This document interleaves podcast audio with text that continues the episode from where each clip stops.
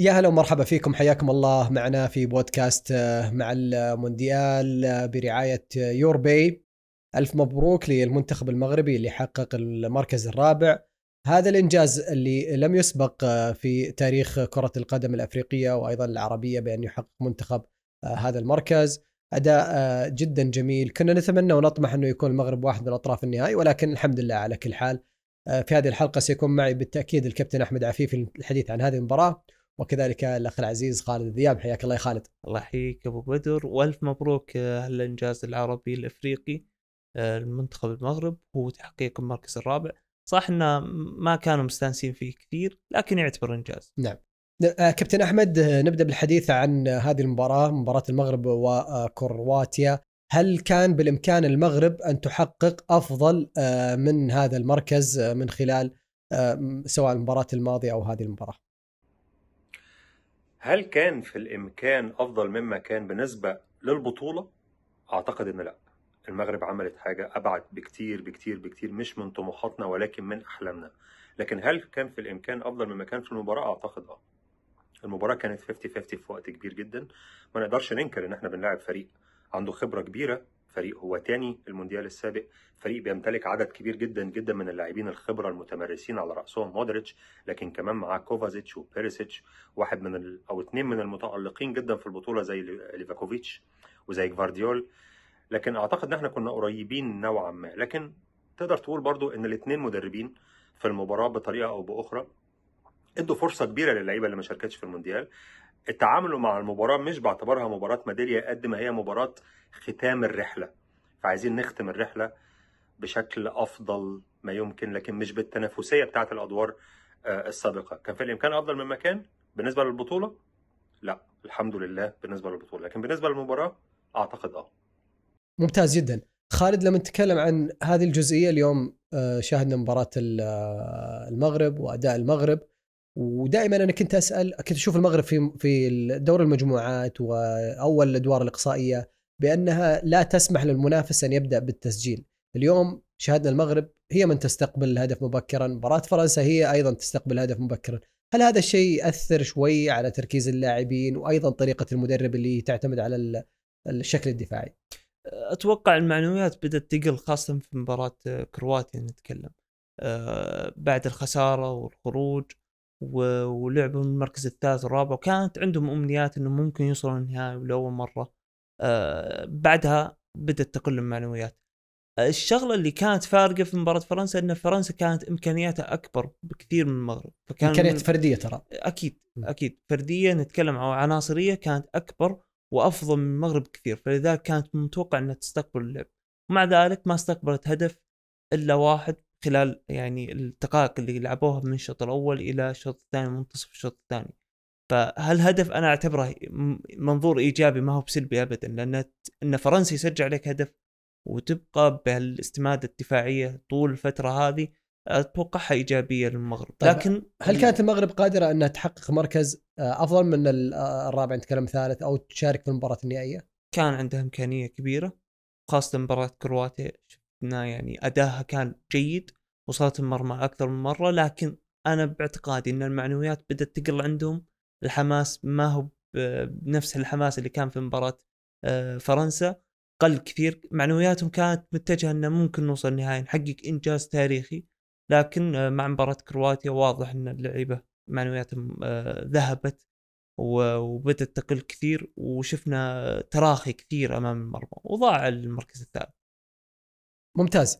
طيب كابتن أحمد فنيا لماذا خسرت المغرب أمام كرواتيا؟ إيش إيش الموانع اليوم اللي آه، كانت في مواجهة المغرب منعتها من تحقيق مركز آه، مهم بالنسبة لها كالمركز الثالث؟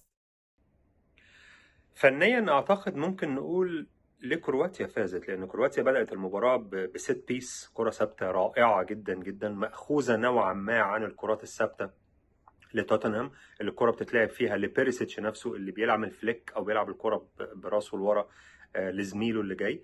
آه، الكرة كمان كان فيها تكنيك جيد إن مودريتش عمل نفسه هيرفع عشان الخط الدفاعي للمغرب يتأخر خطوة أو خطوتين وده حصل فعلا. يحيى عطية الله رجع فغطى بيريسيتش لما اتحرك وفي الآخر جفارديول قابلها بشكل رائع جدا جدا.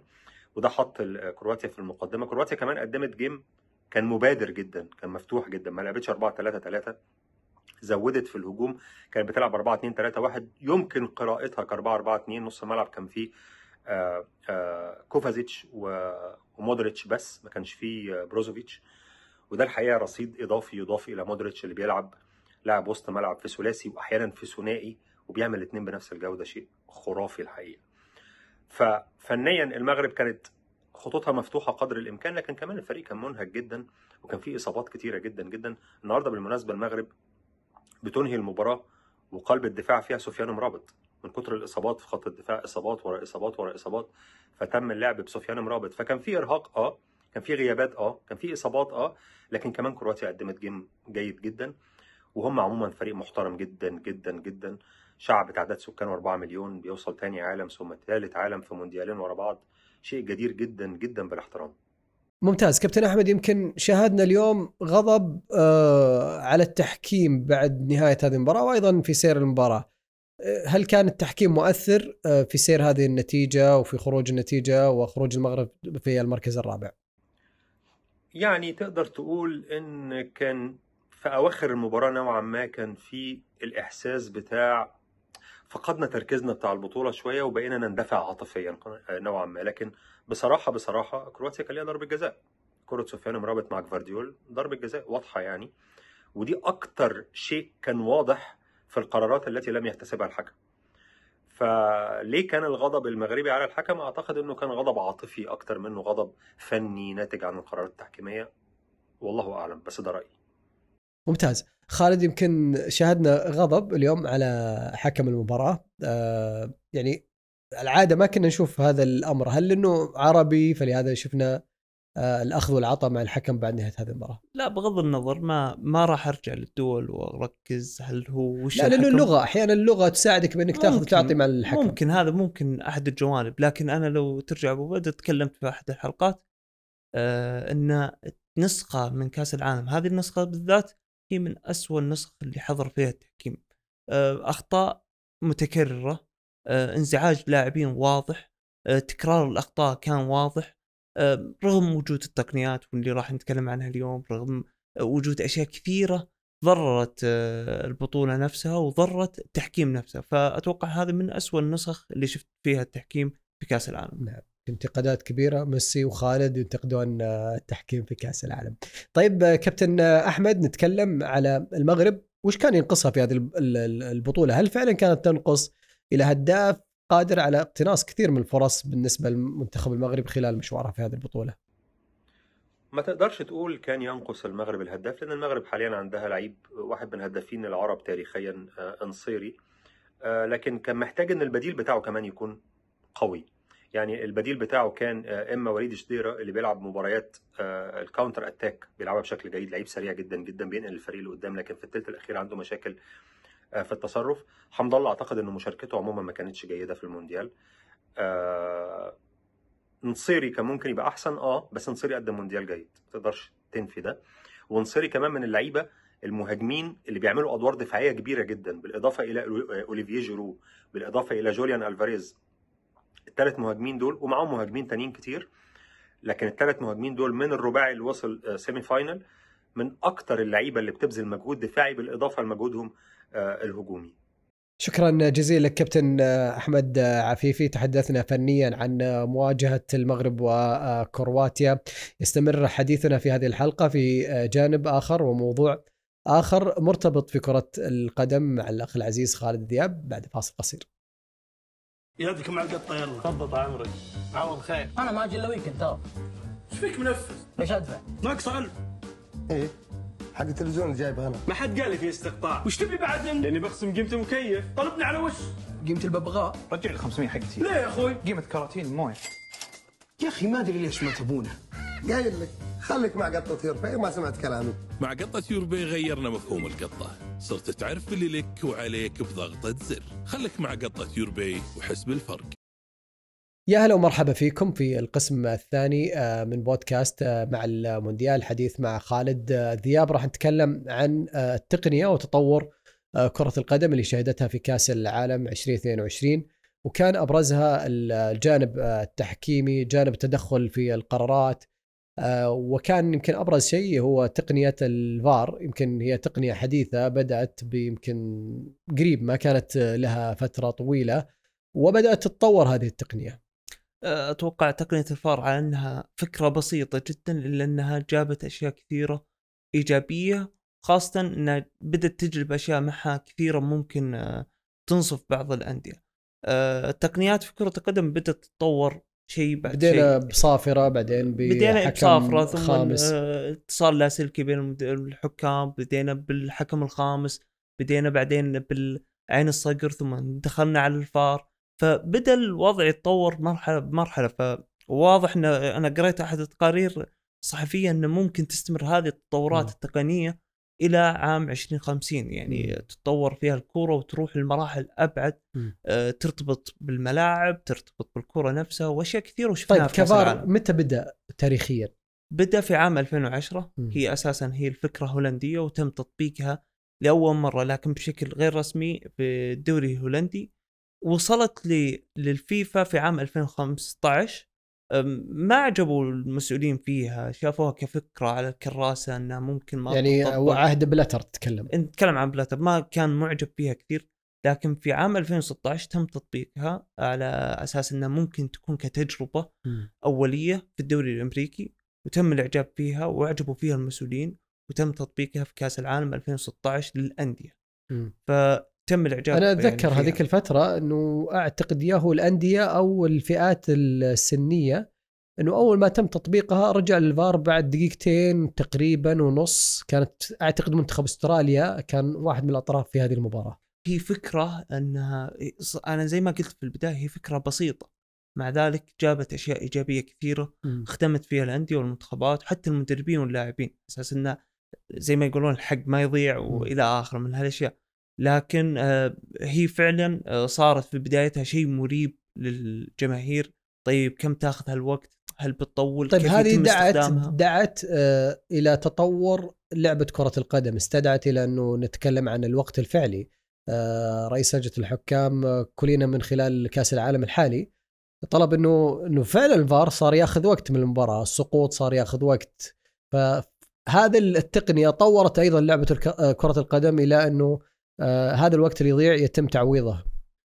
شوف أنا وقت اللي قاعد يضيع هذا ماني معه كثير لكن في نفس الوقت هو ممتع إنه ممكن يمد آه، حماسنا للمباراة مم. نفسها ممكن تكون في سيناريوهات مختلفة.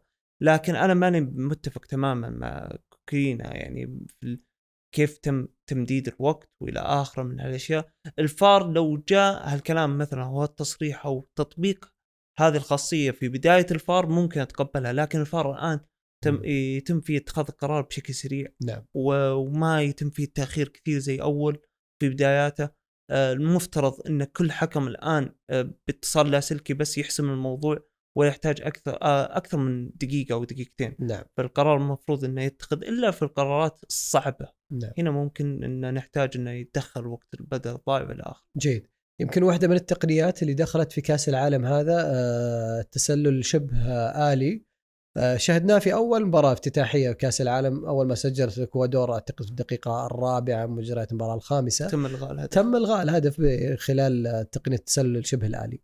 صح إن هالتقنية هي أول مرة يتم تطبيقها واساسا هي الفكرة جت من الفيفا كانت موجودة عند الفيفا من زمان من أيام يعني تطبيق الفار بشكل رسمي والفكرة كانت موجودة ككراسة إنه ممكن تطبق. وإنه يدخل فيها التسلل إنه يدخل فيها التقنية وممكن يحسمها في دقائق. وأنت عارف يا أبو بدر إن التسلل يدور فيه شك كبير لانها تعتمد على ما- بعض الأحيان على حكم الراية وحكم الراية ممكن يصيب ممكن يخطئ في نفس الوقت. فجاء أرسن فينجر واللي ما يعرف إن أرسن فينجر هو المسؤول في تطوير كرة القدم في, في الفيفا. فجاء وأصر إنه يعمد هذه هذه الفكرة وتكون موجودة. وابتداء من كأس العالم. شفنا فعاليتها كيف إن التسللات ما صارت تاخذ وقت. والشك فيها ما ما يروح بعيد يتم حسم الموضوع على طول لأن الكورة نفسها فيها مستشعر تحس انه إذا كان مستشعر خاص يستشعر باللاعبين الموجودين مم. يستشعر بال- بالمحيط اللي حول الكورة وهي أساسا حولها 18 12 كاميرا مم. 12 كاميرا تستشعر كل اللي حولها فهذه الأشياء ساعدت إنها تسهل من تقلل. الأخطاء تقلل الأخطاء نعم. والتسلل نفسه يكون يعني ممتاز ما يكون آه، نفس ال- ال- النظرية القديمة إنه ممكن ما يحتسب إلى آخره. طيب شاهدنا أيضا في هذه النسخة تدخل الشركات وبالتحديد أديداس تدخلت في يمكن واحدة من القرارات أخذت جدل حتى كريستيانو قال أنا اللي سجلت الهدف في مباراة البرتغال ولكن الحديث عن هذا الموضوع جاء حسمه من خلال المستشعرات قلنا إن المستشعر الموجود آه، وخاصة اديداس اللي مسؤوله عن الكورة في كأس العالم آه، وحطت هذا المستشعر موجود في الكورة آه، فرق في أشياء كثيرة. آه، لو نذكر مثلا هدف آه، كريستيانو أو الهدف اللي المفروض يكون لكريستيانو وتم احتسابه لبرونو آه، المستشعر فرق في كثير في آه، في إنه يحتسب لكريستيانو أو لا. فاديداس طلعت وأكدت إن كريستيانو ما لمس الكورة وبالفعل فيفا سجلت اللاعب اللي سجلها بالفعل اللي هو برونو. طيب مستشعر خالد إيش يقول؟ مستشعر خالد يقول يقول رونالدو. فعل طيب كثير يمكن شفنا كثير مغردين يتكلمون بأنه فعلا الهدف رونالدو وجابوا الصورة وقربوا الصورة. لو تشوف أبو بدر منطقيا يعني شعرة واحدة تلمس خلاص المفروض الهدف. هي لكن فيها شعرة؟ في شعره أي. يعني لو نذكر شعره ياسر القحطاني خلاص هذه ممكن تكفينا ها؟ آه، يمكن تدخلوا في قضية ثانية وحسمت آه، وأخرجت منتخب وأدخلت منتخب في أدوار آه، المجموعات. كم اليابان. اليابان بالضبط. سانتي وكم؟ سانتي 80 أو 88 88 نعم بالفعل يعني فرقت بشكل كبير هالمستشعر أتوقع لو هالمستشعر مو موجود راح يكون في جدل كبير كبير جدا خاصه من الموجودين في آسيا والقارة الآسيوية إن الظلم ممكن يكون علينا لأن المنتخبات ما ما هن بنفس المنتخبات الأوروبية فتم التقليل منها لكن عشان المستشعر موجود تم احتساب الهدف ورجاع الأحقية ل آه، لليابان وتم تأهل اليابان بسبب هالكرة. فالمستشعر فرق في أشياء كثيرة. نعم. والآن نقول نقدر نقول لأرسين فينجر رجع لك الفضل بشكل كبير. ممتاز. أتمنى يعني تستمر التطويرات في برضه آه، في تطبيق الفيفا أو أو أو شيء أصدر الفيفا بأنه أنت من خلال هاتفك تقدر تشوف أرقام آه، عطاء اللاعبين آه، جريهم التمريرات.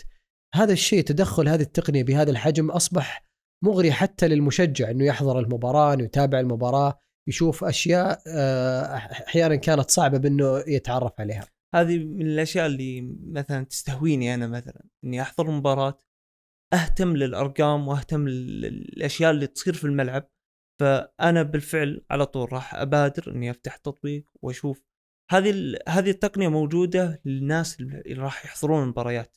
وشفناها كيف كانوا يصورونها في وقت المباراة مجرد إنهم يحطون الكاميرا تطلع كل الأرقام الخاصة في المباراة الإحصائيات وال- والإحصائيات الخاصة باللاعبين وإلى آخره. جيد يمكن هذه ذكرني بملعب اليانز أرينا آه، تكلموا عن إنه في تقنية اي ار بتكون إنه الجمهور اللي حاضر بيشوف آه، أرقام وأشياء ما هي موجودة ولكن تظهر له في تواجده في الملعب وأعتقد إنه ملعب آه، ريال مدريد واحد من الملاعب اللي في التطوير راح يحصل على هذه التقنيات. أنا أقول مستقبلا آه، يعني أقل شيء عام 20 35 راح نحتوي على كل التقنيات المتوقعة في كرة القدم. مم. من منها هذه التقنية راح تتواجد في كل الملاعب الحديثة والجديدة اللي راح تستحدث إنها تكون الأرقام مجرد موجودة عند عند المشجع مجرد إنك تدخل بتيكت الخاص فيك الكتروني تقدر تطلع على الأرقام الإحصائيات آخر التحديثات آخر الأخبار اللي ممكن تستردها